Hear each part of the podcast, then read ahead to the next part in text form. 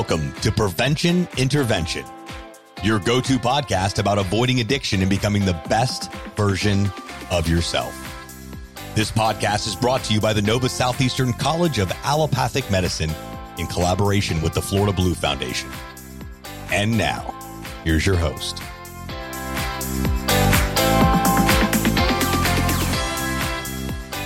Hello, I'm your host, Peyton Bittner, and I am the project coordinator for the NSU MD Youth Opioid Initiative. And today I have with me Difo Moore, the continuing education and scholarship manager at Big Brothers Big Sisters of Miami. And today she's going to share with her with us her perspective. Thank you, Difo, for joining us. Thank you for having me. So, Difo, tell us, how did you end up in your current role?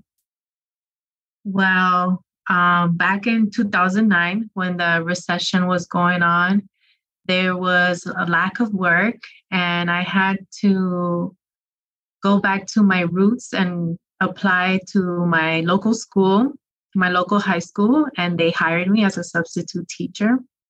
And ever since then, even though I've tried to switch careers, I've ended up working with youth. And now it's just become a passion of mine to work with youth that are in need.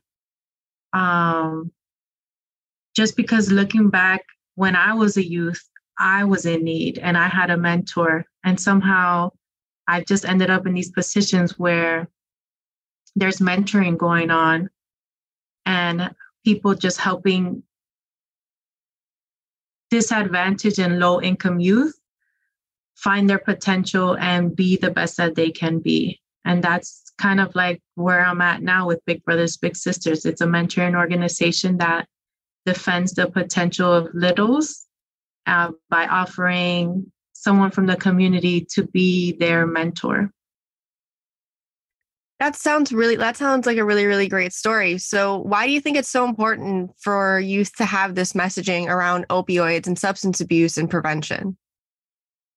Um, well, it's funny you mentioned that because we actually have a zero crime and drug policy here at BBBS where we don't actually discuss any part of drug use or prevention. And I think that it's great that we are bringing in the NSU program because we kind of make kids shy away from talking about drug use because of the fact that we don't tolerate it. And it's something that I want for us to change in our organization so that, you know, it is something that we're, we're discussing and not not kind of um, what's it called when you making the kids aw- afraid of even you know being willing to talk about it. They're just kind of like they know it's around them but they don't really know the risks about it right? So maybe yeah. trying to help them learn that. And what about and, maybe creating new programs for you guys? Yeah and we're kind of saying that they're guilty even before we hear their story about what's going on. It's like if we hear that they were involved in any kind of crime or drug use we get them out of the program, but it's like, well, what's going on? Let's talk about what happened and why did you use drugs? Is there something going on with mental health? Is there something going on at home? You know, I would like for us to have a holistic approach and see how we can talk to the student before condemning them is what I'm yeah. trying to say. Yeah, yeah, that makes total sense. Like, you know, bringing in focuses around mental health or like anxiety, you know, maybe asking about what coping skills they have or managing stress just like outside of their like familial life or home life, right? Yeah, right, right. So, what kinds of programs do you think help kids? Like, do you think that it's just about, you know, getting this messaging out there, or do you think it's really about like your own experience and having that mentor? I think that having a support system is very big. It's a very uh, big protective factor in these kids' lives.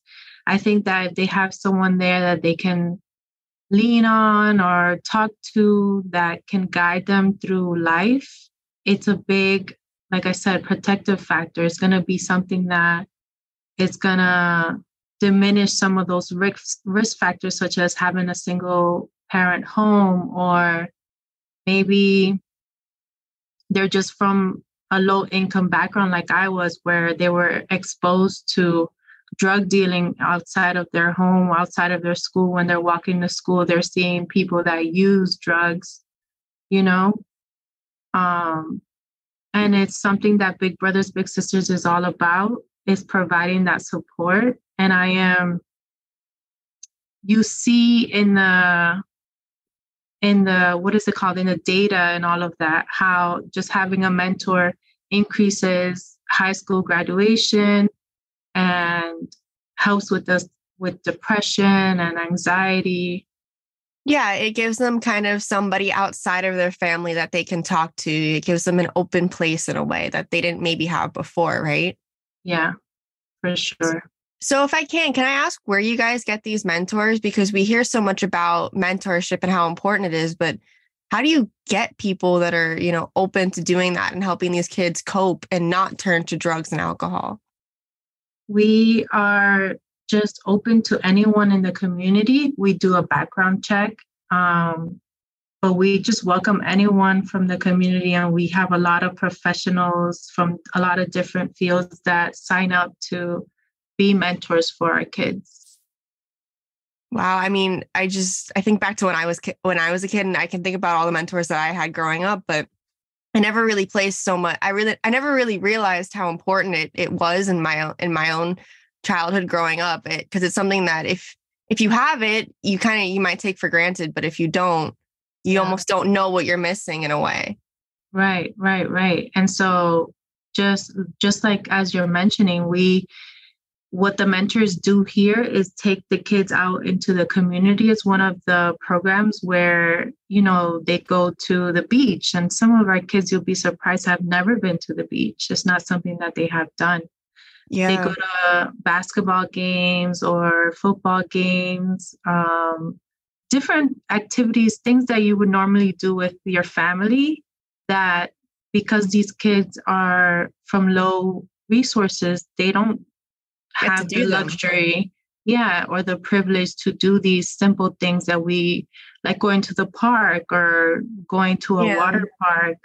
Um, and then there's also the school to work program where the kids are bused from school to an employee site so like an organization oh, wow. yeah and they spend the whole day there with like um, their mentors that are employees of that organization they have breakfast and they have some kind of presentation about college or career readiness. And then they have lunch with their big and they get to hang out and talk about whatever it is that they want to talk about. So it's really cool because if you're like, let's say, interested in real estate, and we have, for instance, Saglo uh, Development Corp, it's really cool because now you're in touch with someone in this field and you get to talk to them about what's going on and how they got there, what they studied, what what college they went to. Yeah, so it gives them a perspective that there is more beyond their current circumstances, right? I think, you know, growing up, it's really hard to see, I mean, when you're a kid and you're dealing with so much stuff, it's really hard to see beyond those four walls of that issue and look beyond it and really get that perspective of wait a minute.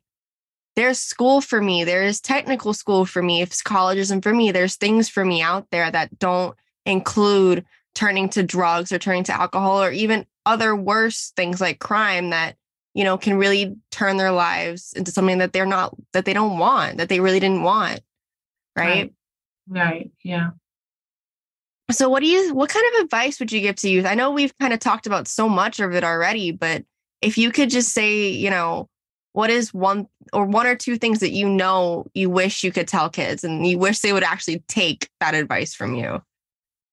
Yeah, I would say to them, don't take yourself so serious and um you know, give yourself grace when it comes to what you're going through or what is going on around you. What are the circumstances that are in your current situation? Just look at the big picture and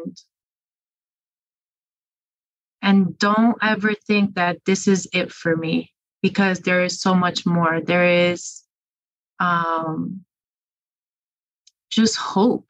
There's there's hope and there is um i want to be corny and say something like love you know like there's just nothing that is gonna tear you down. You know what i mean? Like yeah you're always able to come back from it. There's never yeah. a point where you're just you know you hit that rock bottom but yeah there's never a point where you know what you can't turn around and say okay no i'm going to try i'm going to i'm to pull myself up or even when someone is reaching in to help you because you can't right. quite get up that step yourself, take it. Right. right? There's nothing right. wrong in taking that help.